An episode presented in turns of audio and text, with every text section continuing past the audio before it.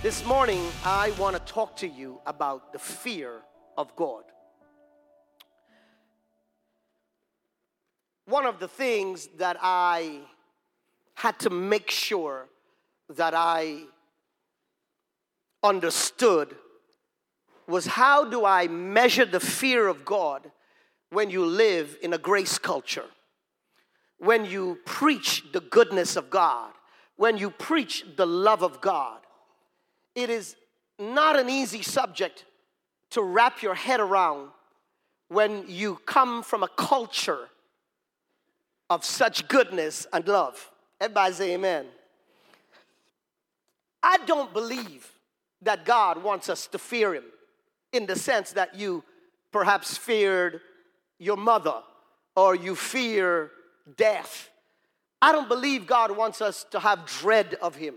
I don't believe that God wants us to have any type of trepidation or intimidation or fright of Him. I don't believe that at all. There are many preachers that preach this type of gospel, and I feel very disappointed about that. Unfortunately, when we hear the word fear or the fear of God, our mind immediately gravitates towards this notion of dread, terror. God is out to get me. God wants to punish me. And this morning, I hope that I would be able to clear some of this up because I'm not going to be able to finish it all. I'm confident of that. I'll finish it in, in, in, in, in weeks to come. But I hope we can bring some clarity to the subject.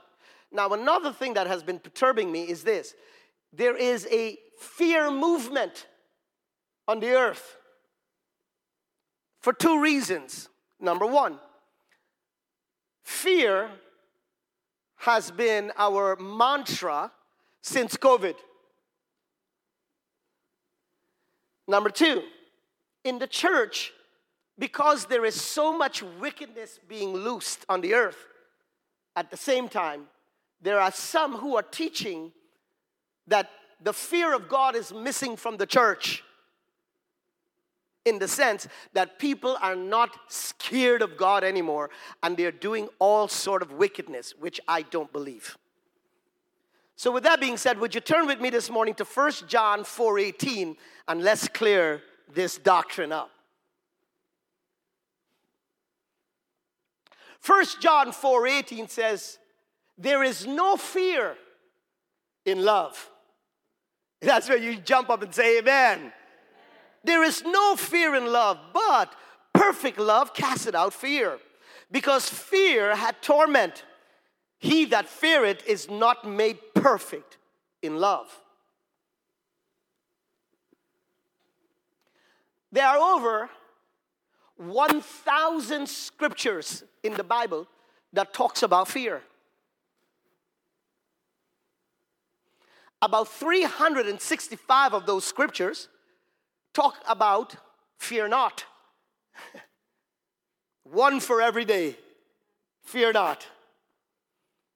Another set of scriptures talk about fear of death, fear of disaster, fear of hardship. About another 300 of those scriptures also talk about the fear of God. How many scriptures? About 300 scriptures talk about the fear of God. It wouldn't take you too long as you read the Bible for you to come across a line that says, Fear God, fear the Lord. You will never find one, Pastor Thomas, that says, Fear your wife, ever. I promise you that. but the fear of God is a very central theme in the Bible. It is written right through the Bible from Genesis to Revelation. You will find the subject, the fear of God. And it's important that we, the church, understands what this is all about. Everybody say amen. Yeah.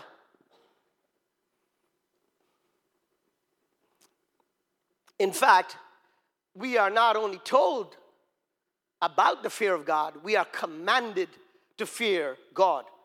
Psalm 33 8, I think it is, says this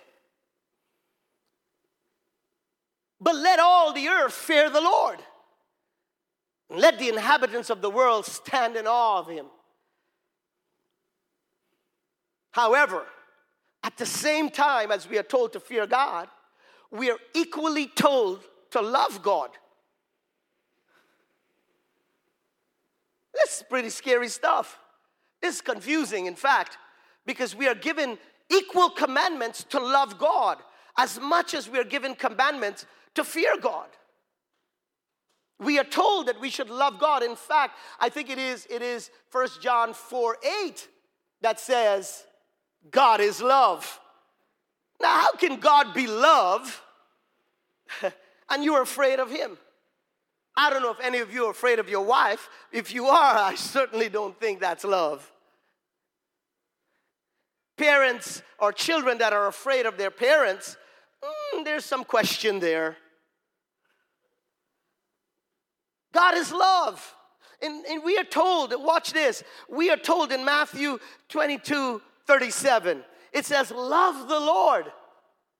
Love the Lord.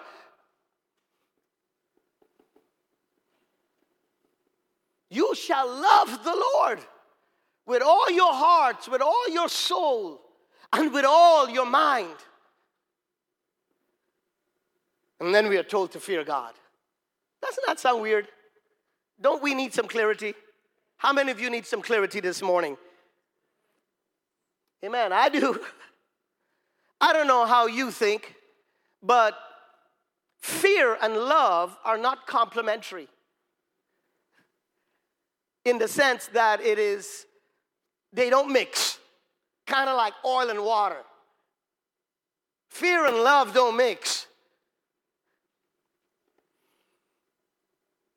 Fear is on one end of the extreme, and love is on the other end of the extreme. Yet, the Bible tells us that both are necessary to understanding who God is. You must have fear. There is no removal of the doctrine of fear of the Lord from the Bible. You can't take it out, it's there. It's almost on every book of the Bible. Fear God. And you cannot remove the love of God from the Bible. It's there, love God. We have to now find the balance. Everybody say the balance. How do we use fear and use love in our understanding of who God is? I think of it kind of like baking a cake. You have oil and water in the cake, and the flour makes it work. flour is the binding agent between, between oil and water. And I'm not much of a baker. Hema is. Mike, where's Mike? My God, that rum cake, bro.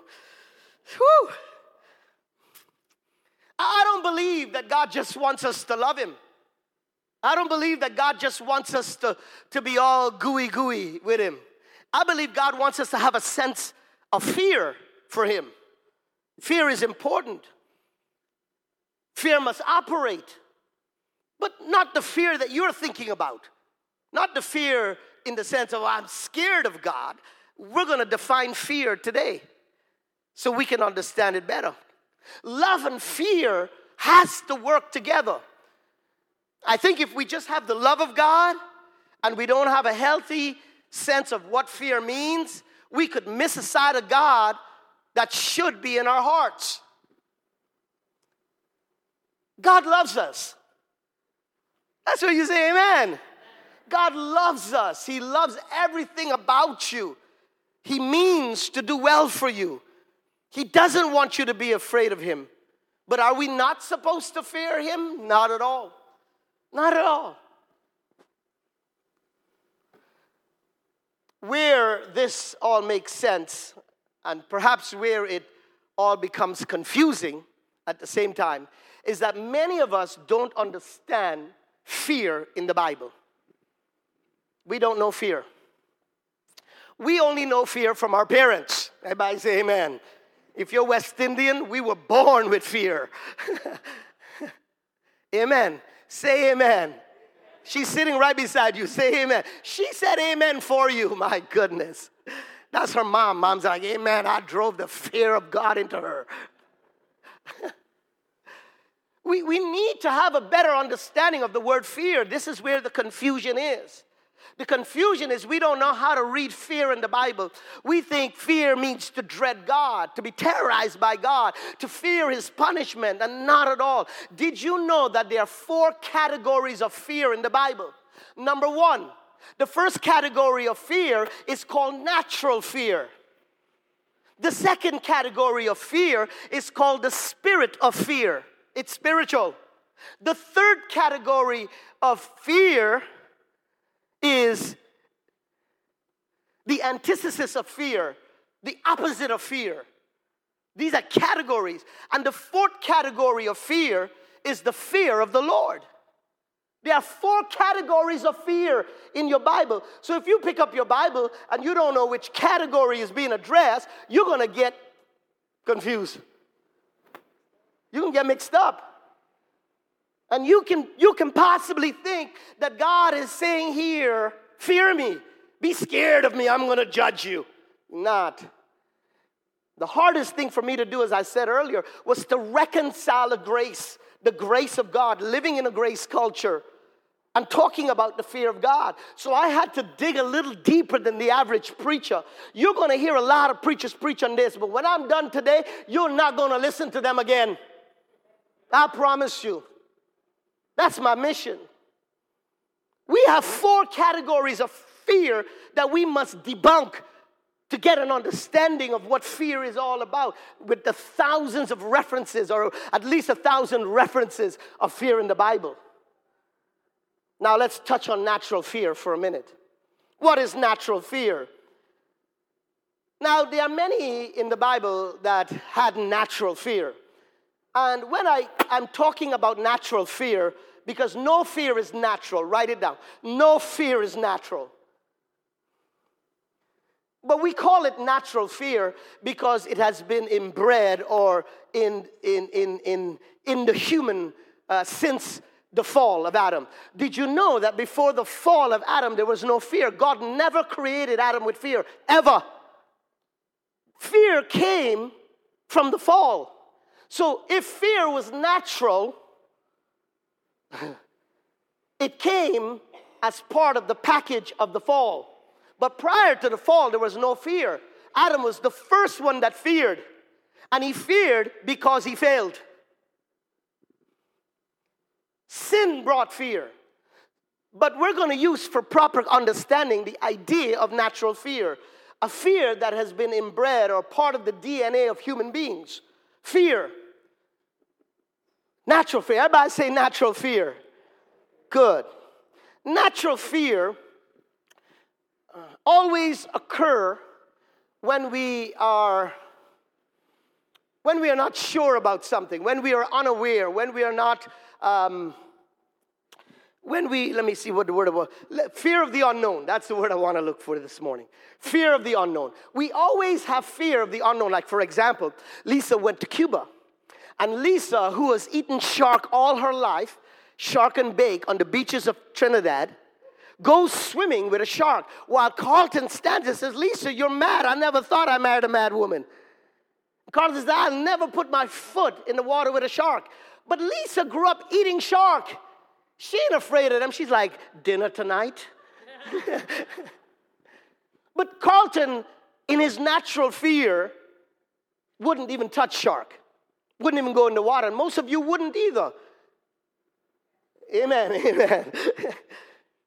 and, and so there is a side of us that have a natural fear, fear of the unknown. Um, when we are faced with things such uh, things that we don't understand, we tend to be a little bit more apprehensive with it. So, for example, electricity. Many of you here would gladly switch a switch in your home. You'd put it on, switch on, switch off. In fact, most of you here would venture to change a light bulb. How many KICC members does it take to screw in a light bulb? I'll leave that there. Jay, you can answer that. Uh, Most of you would venture to, to, to change a light bulb. But here's the thing most of you would never venture to go down in your basement and open the junction box, the electrical box. And you wouldn't touch that box. The reason being because in your mind you understand that there's over 120 volts coming through that, that, that box. And any switch you touch, you are barbecued. you make a mistake in that box, you're baking.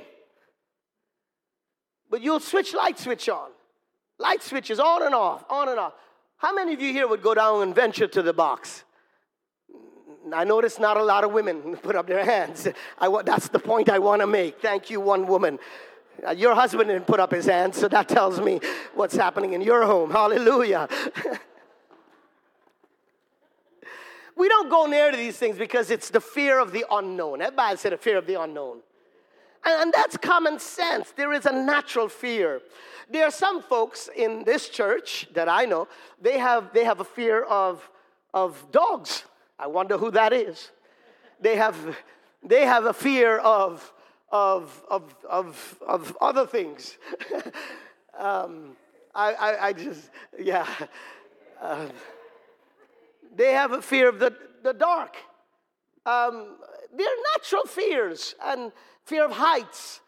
Uh, my uncle Ray was sharing with me at one point, you know, he was good at, at, at, on heights. He says, but as I got older, I'm a little bit more intimidated by height because, you know, I'm not too sure with my balancing as much. And I, I understand that as you get older, you become a little bit more intimidated because of the function of your body. And I get it. Natural fear. Everybody say natural fear. In fact, over in Luke chapter 1, verse 30, the angel of the Lord showed up, and the angel of the Lord said to Mary, Fear not. Perhaps the angel of the Lord was talking to Mary not to fear him or not to fear the plan of God. However, it turned out to be that Mary had some type of apprehension, some type of fear to not engage. And I don't know how many of you here would dare to engage some big creature coming into your room in the middle of the night saying, Hey, Mary. I mean, some of you sleep with the lights on. Don't lift your hands. The, the truth is, and, and the point I want to get across to you is that there is natural fear or pre Adamic fear. Fear that most of you and all of us have natural fear. However, let me say this not all fear is evil. Oh boy. You got to remember this sentence. Not all fear is bad. Natural fear is not bad. Maybe bad for you, but it's not bad. Not all fear is evil. And we've got to get away from this notion to demonize everything. Been having a little chat with my groups on that problem.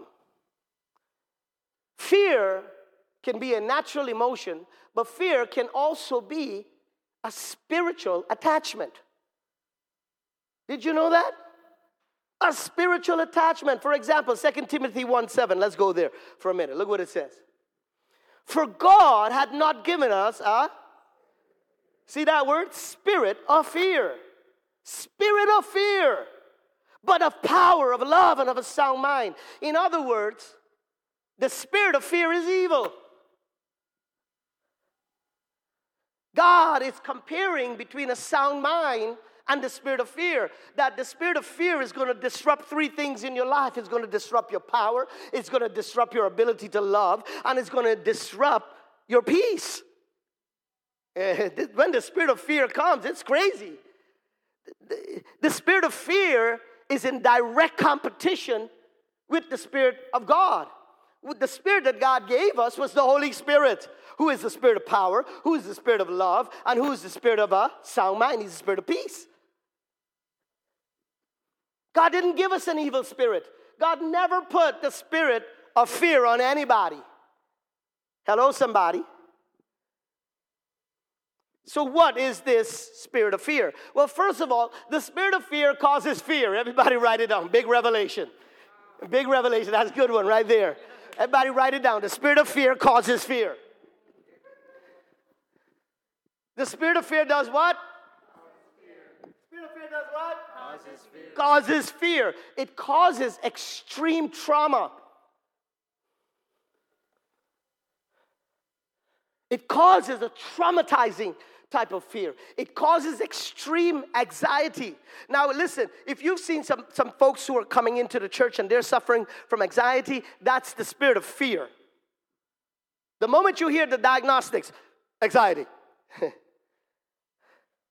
spirit of fear. Somebody comes up here, we're going to talk about it. We hold on a minute.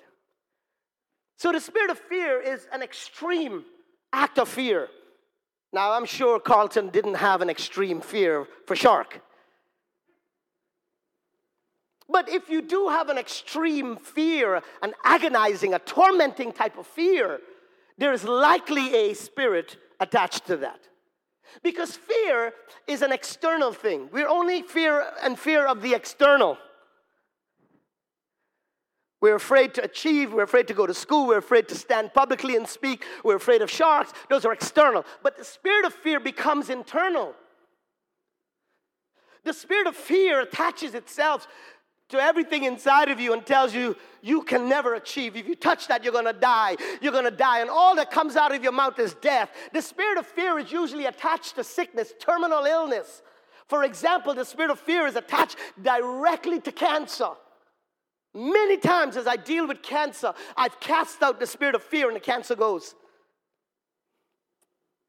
People who have the spirit of fear fear death.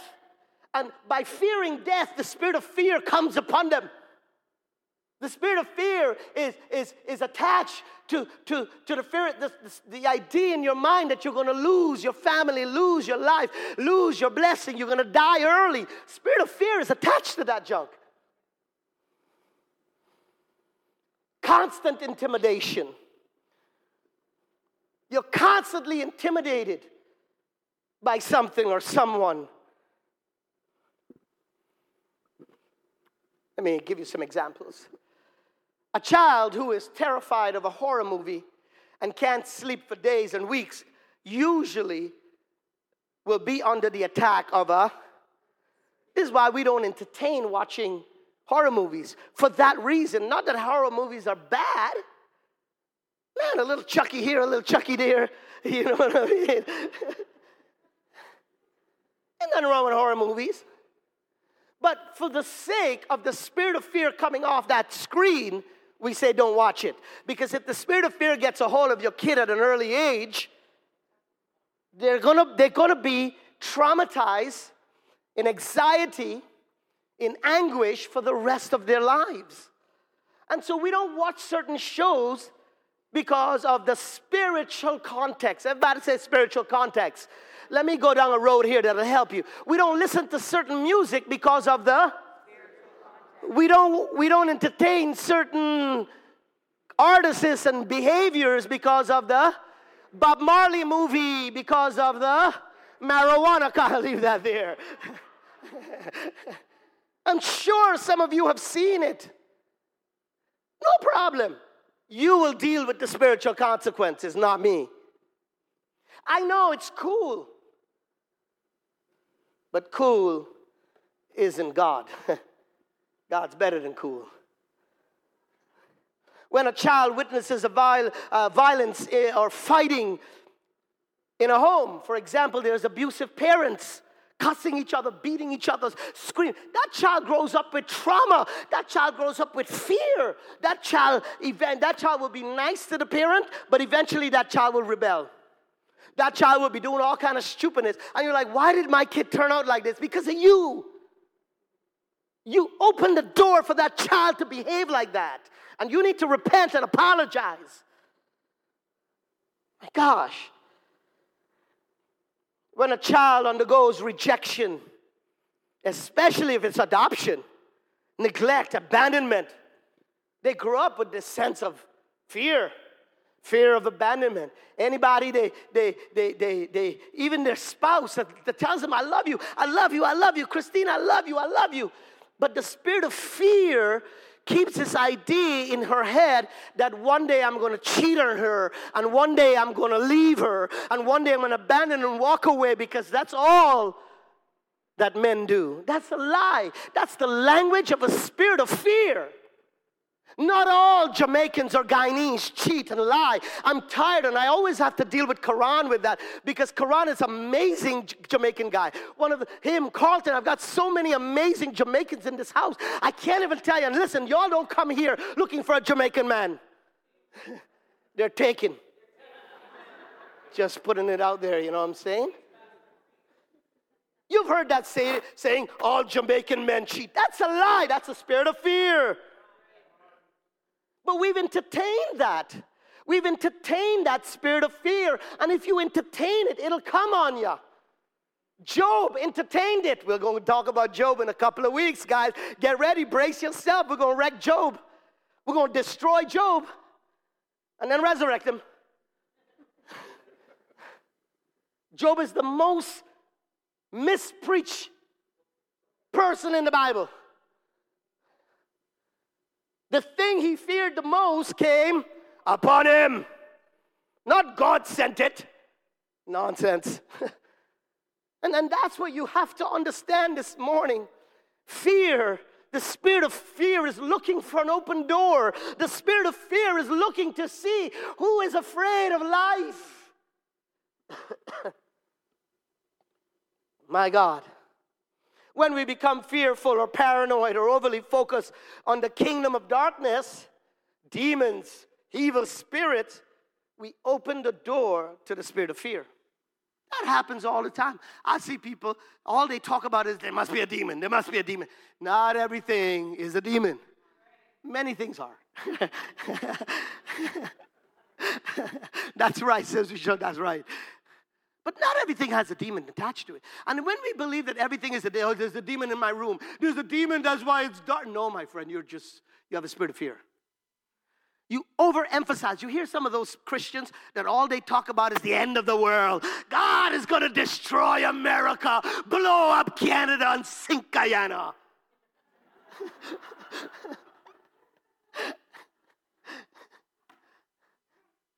And before Guyana goes, Trinidad will slide into the mud.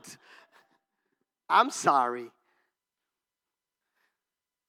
I think that's just the spirit of fear talking. And I think a lot of you may be carrying the spirit of fear or entertaining that spirit unawares and you don't even know it. You have the spirit of fear. Our posture towards the unknown, towards the demonic, towards the realm of evil should always be I'm aware of you, but I ain't afraid of you. Homie, I'm packing. I'd cap you with John 3:16. Sometimes the spirit of fear can project fear on us. And, let me go here for a minute. There is, there is, I dealt with this so I can talk about it. The spirit of fear, sometimes, even here, because you see a lot of deliverance, sometimes you can see this stuff and get afraid of it. And let's just be honest. There's some people that don't come back to this church because they heard somebody screaming. I'm saying it's true. While there are other people like, yeah, entertainment today at church. Jesus gonna show up and whoop the devil again. But there's some people who are genuinely afraid of demons. And so because our church is a deliverance church and lots of deliverance happen here, Lots of healings and miracles happen here. Some people come, and the first time they see it, they don't want to come back. And that's usually when I realize the spirit of fear is projecting fear on people. Because deliverance is good. Everybody says good. It's good. It's freedom. It's God's goodness. But people are so afraid of the demonic, of the, the, the demonic actually projects fear on people. It happened to me when I was younger, so I know I went through a deliverance that took me almost three years to overcome. And, and, and, and, and why was the spirit of fear doing that? Because the spirit of fear projects fear on me so I don't take up the ministry of deliverance. I realized that the spirit of fear didn't want me to get into, involved in helping other people find freedom. So the spirit of fear oppressed me. Oppressed me, it came upon me, made me afraid of deliverance, not realizing that one day I'd be going into the deliverance ministry. Perhaps what you're going through today is that is that some spirit is oppressing you to keep you away from your victory. You know, I was teaching the young adults the other day, and I was saying to them, just beyond your fear is your victory. Everybody said, just beyond my fear is my victory. Just beyond your fear is your ministry. Just beyond your fear is your blessing. We have to overcome fear. And we cannot let the spirit of fear come upon us because the spirit of fear will shut down the blessing of God in our lives. Everybody say amen. I once had a woman that visited us when we first started our ministry over in Woodbridge. And the gal, I'm not sure who brought her in, but the gal came to the ministry. And when she came to the ministry, she would not come into the church. She stood at the church door, and all the ushers were trying to persuade her to come in, come in, come in. And finally, somebody got her in, and as they were bringing her down halfway down the aisle, she took off her shoes. I don't know if you remember, Jay. She took off her shoes and ran out the door up the street. Jay, close the door. this actually happened to us when we started our ministry. We saw the spirit of fear come on people, knowing that she could have come and got deliverance and she could have come and got healing, and God would have blessed her and free her from all that she was going through. Demons love to project the spirit of fear on us so that we don't uncover them. We don't expose them and we don't expel them. So they project this fear. Some of you here, when you first came and you heard some screaming, you're like, ah, I gotta leave. Why, why, why? I get it. We understand it. We can't do anything about it. This is part of our ministry. And this is who we are. We're staying here. And that's my final words. Amen. So let me talk about the third kind of fear this morning. The third kind of fear is uh, the, uh, the opposite of faith, the antithesis of faith, the, the opposite of faith. Faith, faith, fear, faith, fear, faith, fear, faith. In fact, the Bible talks about where Jesus rebuked his disciples. Matthew chapter 8, verse 24 to 36 says it this way The Bible talks about fear and faith in the same context because the disciples were troubled. The Bible says, and suddenly a great tempest arose on the sea. And so that the boat was covered with waves. The waves were coming in, man. Uh, but he, Jesus, was asleep. Check this out. His followers went to him calling, Help us, Lord, or we will die. And he said to them, why are you? Why are you? Why are you fearful? Why are you afraid? Oh, ye of. So there was something happening. Their faith should have kicked in, but their fear kicked in instead. How many of you that has happened to? Okay, it's happened to me more times than I want to admit. When my faith should have kicked in, when I should have invested, when I should have taken that step of faith, when I should have done this, when I should have done that. I didn't do it. I got more afraid of it because I was afraid of the unknown and I was afraid of the spiritual and I was afraid to step out of my boat, out of my comfort zone. You could be sitting right here today and you're a great investor, you make money, but you're afraid of the power of God. How do you balance that? Because at one point you have faith in fact, you have more faith in your money than you do in God. That's me sweeping the floor. See, that's the problem with the church. We don't understand how fear works. We don't understand how faith works. And so the disciples, which should have had, whom should have had faith, you were afraid. They were afraid. And he stooped down and spoke sharp words to the wind and to the waves. And then the wind stopped. Great calm came. Faith and fear can be present in somebody's life at the same time. You can possess both. It's not either or, It's which one you'll choose to lead you. That's how it works. You can choose your faith to lead you, or you can choose your fear to lead you. It's which one you want. But there's no such a thing as a person without fear. Everybody's got fear. I got fear. I got fear of staying in this building forever. That's a legit fear. You all have fear and you all have faith. A measure of faith has been given to all of you, but you need to choose which one you will live from today. Hello, somebody. When you, when you choose your fear, when you choose your fear, a light drizzle becomes a storm. Write it down. And when you choose faith, your storms become a light drizzle. so it depends on where you're operating from fear or faith. Up to you. Amen, somebody? Good. Let's look at number four the fear of the Lord. The fear of the Lord. What is the fear of the Lord? We've talked about natural fear, we've talked about the spirit of fear, we've talked about the opposite or the antithesis of fear. But what is the fear of the Lord? What is the fear of the Lord? What does it mean for me to fear God? Pastor, we got to fear God. What, does that mean, bro? Pastor, there's no fear of God in the church. What? How did you come up with that statement?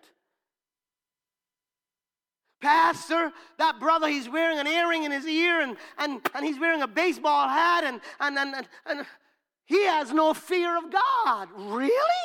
He probably has more God than you. You understand how the fear of God is used? It's used to intimidate us. That's how people use the fear of God because they lack understanding of what it is. So they use it in, for intimidation purposes. How many of you that happened to? It happened to me, it happened to my brother.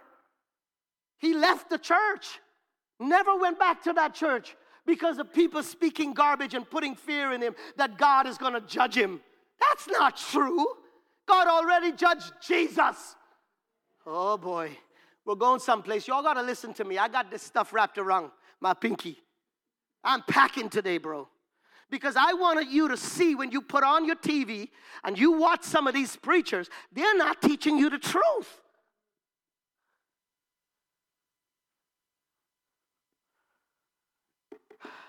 Fear of the Lord. Are we to be frightened of God? Are we to be alarmed by God's presence?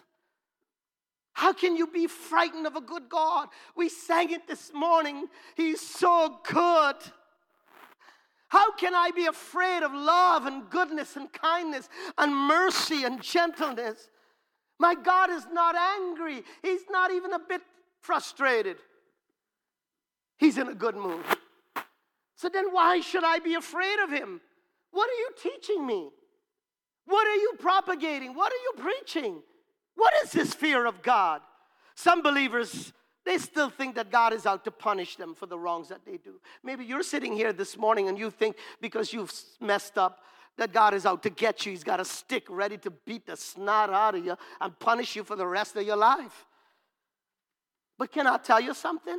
God already placed all that punishment that you contracted on Jesus. So we are not afraid of the punishment of God. Everybody say, I'm not afraid of the punishment of God. Good. So this is debunking this fear that we should have in the church. You can't preach grace and have fear of God's punishment. You can't do that, Pastor Thomas. I can't stand here and tell you every day God is good, and then I'm going to tell you God's out to get you. You can't do that. There's a bunch of criminals out there preaching this garbage. In the new covenant, we're supposed to be serving a God that we love, that loves us. not somebody who we're afraid of. Yet most people don't understand this. They're still operating under that Old Testament mentality. The law exists, and we need to fear God's righteous judgment. Well, I don't need to fear God's righteous judgment because I became the righteousness of God in Christ Jesus. So then, how can I fear God's righteous judgment when He already made me righteous? Talk to me. Talk to me. This is common sense. This is logic we're going in here now. I can't fear judgment when judgment has already been passed. I can't fear punishment when punishment has already been doled out. I can't fear anger when anger has already been appeased. I can't, there's no reason for me to fear God in the sense of dread Him. There's none. There is no reason for any of you this morning to fear God. God is not going to hurt you. God is not going to beat you up. God is not going to put sickness on you. God is not to cause your mama to die. God is not to do that. God loves you. He loves you with an everlasting love. God loves you. Friends, when you became born again, you came out from the punishment of God. There is no fear in love. Everybody said there's no fear in love. Everybody said there's no fear in love. You don't have to fe- fear retribution or rejection. You do not have to fear correction. You do not have to fear any of these things. You are new creation. In you, it's all the God you can ever handle. God in you, the hope of glory. Christ in you, the hope of glory. That's for me. Take, take that call. Tell her I'm busy. The Bible says in Ephesians chapter 3, it says, God dwells in you richly. In 1 Corinthians chapter 3 and 16, it says, You are the temple of the Holy Ghost. In 2 Timothy 1 4, it says, You are the dwelling place of the Holy Spirit. Why is that important this morning? It's important because of the lies. There are many out there that are teaching and preaching and believe that we should have a healthy fear of God. Have you ever heard that word? A healthy fear of God. When you hear it, run from it. It's a fraud. There's no such thing as a healthy fear of God. There is only the fear of God. And we need to define what the fear of God is. We're going to get there. But I know this for now. I know this for now. The fear of God is not torment. there is no torment in love. Amen? I said the fear of God is not pressure on your mind to perform. It's not pressure in your mind to live better. If you feel that by fearing God, somehow your kids are going to live better and you're going to live better. I got news for you. That's not how it works in the Bible. Fear never once made anybody live right except your children. Amen. Fear never made me. The more my mother whooped my behind, the more wickedness I did. I'm sorry. Because I'm the Andy, come on, say amen, brother. I know you're the same. Amen, brother. Amen. I'm glad Andy came this morning. Listen, there's something about a beating. A beating says I can't touch it, and that's just when I want to touch it. The moment I don't touch it, I'm like, how do I get to that? Fear is not a motivation. Fear is a very weak motivation. We, we, we, there are preachers out there that, that use fear to motivate their church. What? If you don't come to church, Lisa, you will burn in Cuba under that sun. what? I can't use fear to motivate you because fear wears off. At some point, you become courageous. and you want to be in the beaches. Eh, listen, fear is not a good motivator for your children. If you're raising children and you think by beating them and yelling and screaming at them is going to make them better, it's not. Video games, I mean, I'll leave that there. The church, the old church has used fear, fear, consistently using fear telling people, oh, God is going to get you. You remember Ananias and Sapphira? How God, God, by the way, God didn't strike Ananias and Sapphira. I'm going to fix that in a week. Give me a chance. And they use these foolish texts to get people to live a holy life. That's not true. Fear should never be your motivation, folks. God will never use fear to motivate you. He will never do it. Not my God. He's a good God. God will use the Holy Spirit. God will use love. God will use the cross. Can I tell you something? There's a lot of you that think that if you if you teach and preach fear, that somehow you're going to have a better church. You're going to have better ministry, you have better life. It doesn't work. It doesn't work. In fact, God sent the Holy Spirit to give us the fruit of the Spirit to help us live right. Why? How do we live right? By the fruit of the Spirit. Read it, Galatians. The fruit of the Spirit is what most of us lack. So God gave us the Holy Ghost in the areas we lack. How many of you here suffer with self control? Let me see your hands. Good. So, guess what one of the fruit is? Duh. The fruit of the Holy Spirit allows you to become holy in your walk with God. That's how it works, not fear. I mean, when I think about it, I'm like, man, how big is that stick you got, God? God needs you to, to live from love. God doesn't need you to live from fear. Fear is not going to work. Fear will never work. Fear didn't work in the past, and it won't work now. Fear just chased our children away from church. Fear just made everybody pretend to be somebody they're not. You know, I'm afraid of my wife, so I pretend to be good. Well, really inside, I needed a good whooping. Don't pretend. Don't, oh, I'm to pretend I'm to dress up and I'm to come here and wear my three piece suit because I'm afraid that they'll really find out who I am. My friend, wear your tracksuit. You, you're fine. Get married in tracksuits. I don't care. Once you see the love of God, here's my point. Once you see the love of God, it'll transform you. And I think what's missing in the church is not the fear of God. What's missing in the church is the love of God, God's goodness, God's pure love, unconditional love for people just like us. That's what I think is missing. I've discovered that when you really experience the love of God, there'll be a point in your life where you'll be forced to turn away from sin, where you'll be forced to turn away from idols, where you'll be forced to turn away from your own selfishness. There is something the Bible talks about the love of God. The Bible says the love of God compels us. It propels us, it pushes us forward, it confines us to a certain way of thinking. It, the love of God can do more for us than the motivation of fear. You got to hear me this morning. We've been focusing on the wrong things. Fear is not going to change you. Love will transform you. I promise you this morning.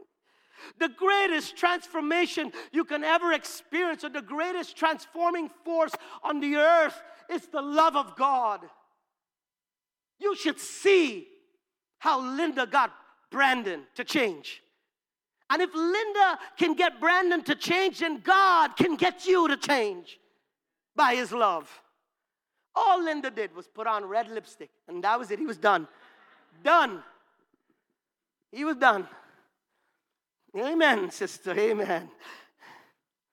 When the love of Jesus touches our heart, it will capture it, just like a good spouse. You hear me this morning? Once our heart has been captured,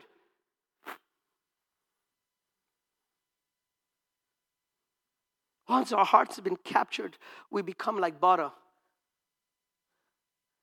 We become like clay in the hand of the potter, ready, and you sing the song Mold me, make me.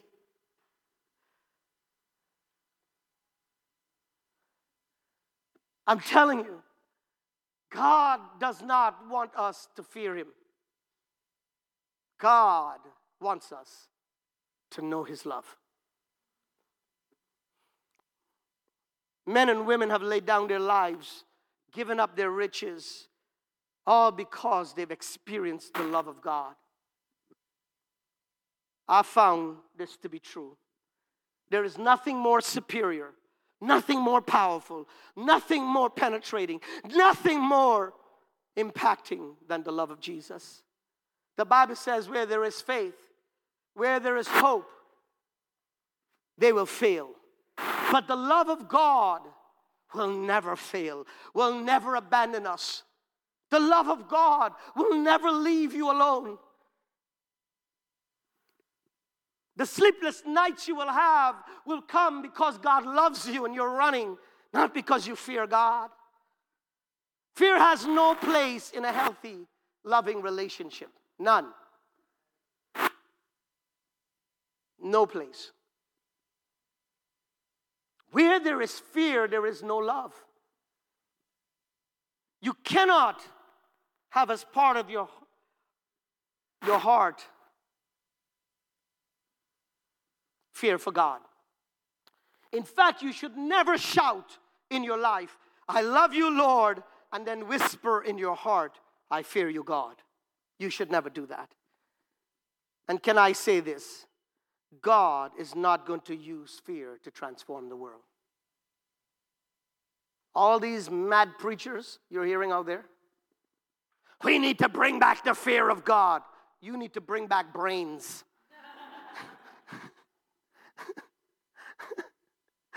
That's all I got to say. That's so stupid to me. When they had the fear of God, it didn't work. So God sent Jesus, his love. For years, I sat on the teachings of an angry God. I even bought a book by Jonathan Edwards. Great, great missionary. And the church folks idolizes Jonathan Edwards. Sinners in the hand of an angry God. I'm going to write a book. Sinners in the hand of a loving God.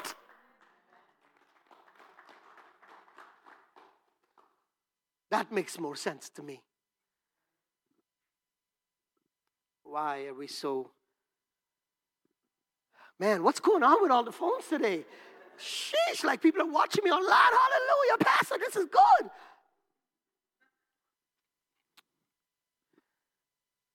Romans 2 4 quickly. Romans 2 4 has been a mantra uh, in that sense of the word, um, a, a landmark in my spirit. And right at the bottom, it says, The goodness of God leads to repentance, not fear. What leads to repentance? You think you can change your wife by yelling and cussing at her? Try making dinner. Try making dinner. You'll see what'll happen to that gal. She'll be butter. You think by beating your children, that's gonna make them turn out good? Look at you. You got beat. Look how you turned out. I'll leave that there. If beating worked, it should have worked on you. I'm just saying, it didn't. The Bible says it leads to repentance. The love of God, the goodness of God changes your direction, it changes your motive, it empowers you to make better choices. In fact, it does much more than fear. Amen? Amen? So, in conclusion this morning, in conclusion. Let me ask you this morning how many of you love God? I see your hands. That's awesome. Let me ask you another question How much do you love God? That's big, that's a different question. I know you love God but how much do you love God? That changes the direction and the projection of love. Just one word much and how. I love my wife, I get it, but how much do you love your wife? Because if you love your wife, you wouldn't cuss her. No, no, no, be, be quiet. This is the point where you, where you all sit back and take it in. This is, this is the part, this is the hook. This is where we reel the fish in. Everybody loves God. There are people watching me online. I love God, God, I love. Yeah. You're a drunkard. You can't love him that much. You can't love him that much. You can't love him that much because love constrains you. Love changes you. I remember marrying that gal over there, and bro, the amount of changes I went through, I'm thinking to myself, I must be a chameleon or something.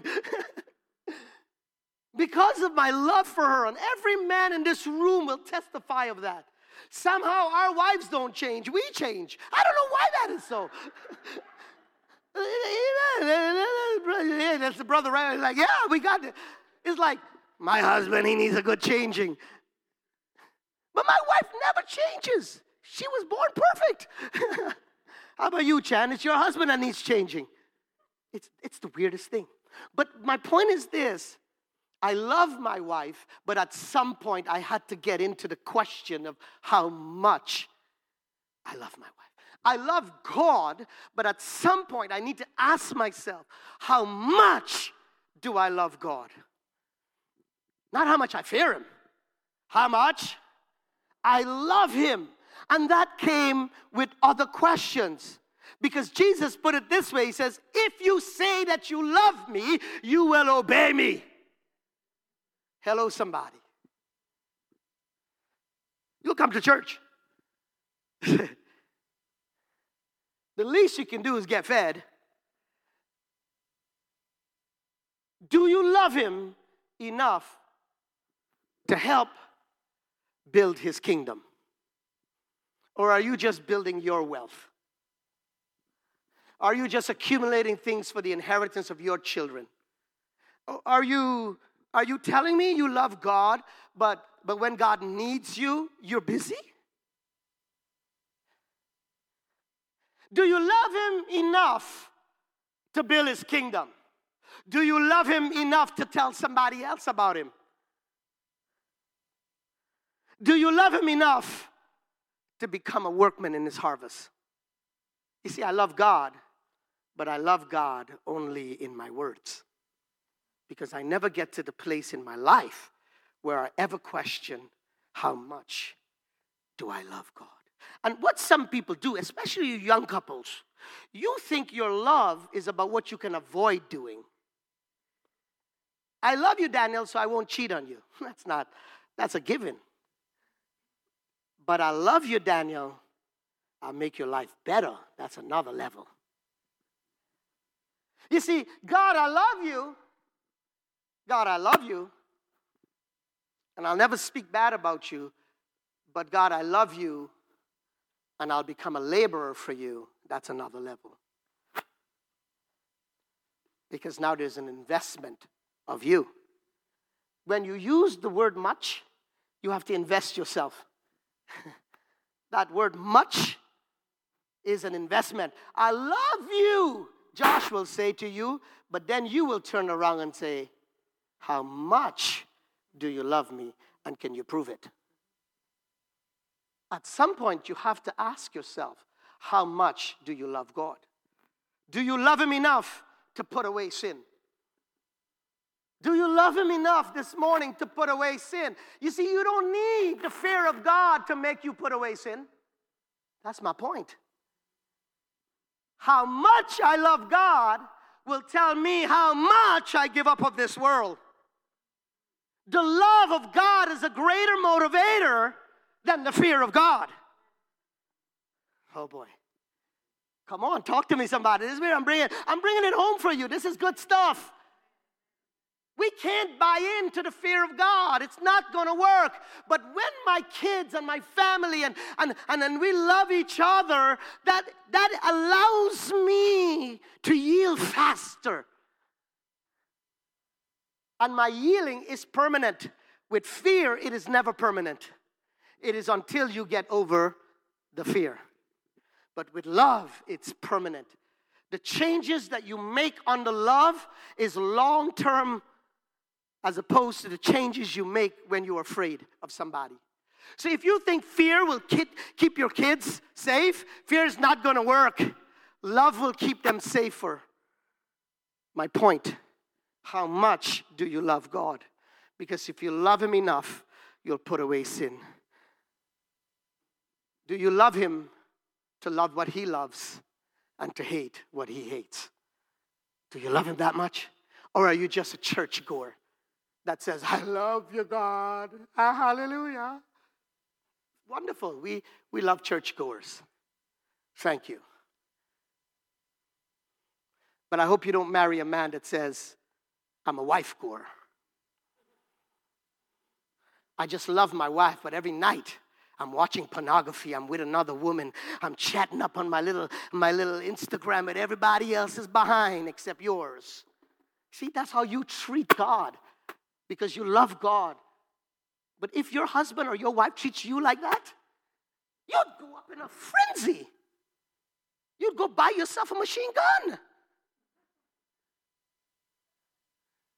I, I don't think the church understands the love of God. I think we're trying to hustle the fear of God because it's religiously inclined. But when it comes to the rubber meeting the road, we need to ask the question how much do I love God? How much do I love you, God? And do I love you enough to lay down my life and take up the cross? Do I love you enough to put away sin? Do I love you enough to just pass through this world without making it my home? Do I love you enough to build your kingdom? Do I love you enough to worship you on Sunday mornings? Do I love you enough? Ladies and gentlemen, would you please stand with me all over this house? Do you love God to be faithful to Him? Because you sure want your husband and your wife to be faithful to you. It's amazing when you preach the love of God in contrast to the fear of God, how the love of God is far superior. Far superior. Now, everybody shake it off. I don't want you to carry that burden on you this, this morning. I want you to understand this and understand it well. The fear of God is a terrible motivator for you, the church, and this world. Do not preach fear. Do not make people scared of God. Please help them to fall in love with God. Please show them your best life. Everybody wants to live their best life, but nobody is showing their best life. Could you show the world your best life? That's another book I'm going to write. Thank you, Joel Osteen. How to show your best life. The way you show your best life is through the love of God. Not scaring people, not beating up people, not ostracizing people, not condemning people because they're weak. No, God forbid. So this morning, would you close your eyes and lift your hands all over this house? And would you ask yourself this before you do that? Would you tell God that you love Him? Please, would you tell God, God, I love you and I thank you for loving me? And then I want you to ask yourself a serious question How much do I love God? You need to ask yourself a serious question, Simeon. You need to ask yourself a serious question How much do I love God? And that will determine your level of commitment it will determine your lifestyle. It will com- determine your giving. It will determine uh, your, your sacrifices. It will determine so much. You don't need fear, you need love. Love is the greatest motivator in the Bible. How much do you love God? How much do you love God? That's the question of the hour. Don't go seeking after the fear of God. Not today. Seek after the love of God. Seek to know God in a greater way, to love God better than you did yesterday. The love of God. For those of you watching me online, Don't fear God. God loves you. God delights in you. He's died on a cross for your sins. He's done everything possible to show you His great and magnificent love. And I pray this morning you will experience that love of God in your home. He'll heal you, He'll provide for you, He'll do everything. But in reciprocation, you must respond in kind. You must respond in kind. What He gave, you should at least give back the bare minimum. give Him your life. Give Him your life this morning. He gave His life for you, you give your life to Him. And the rest will be the greatest romance you'll ever experience in this lifetime.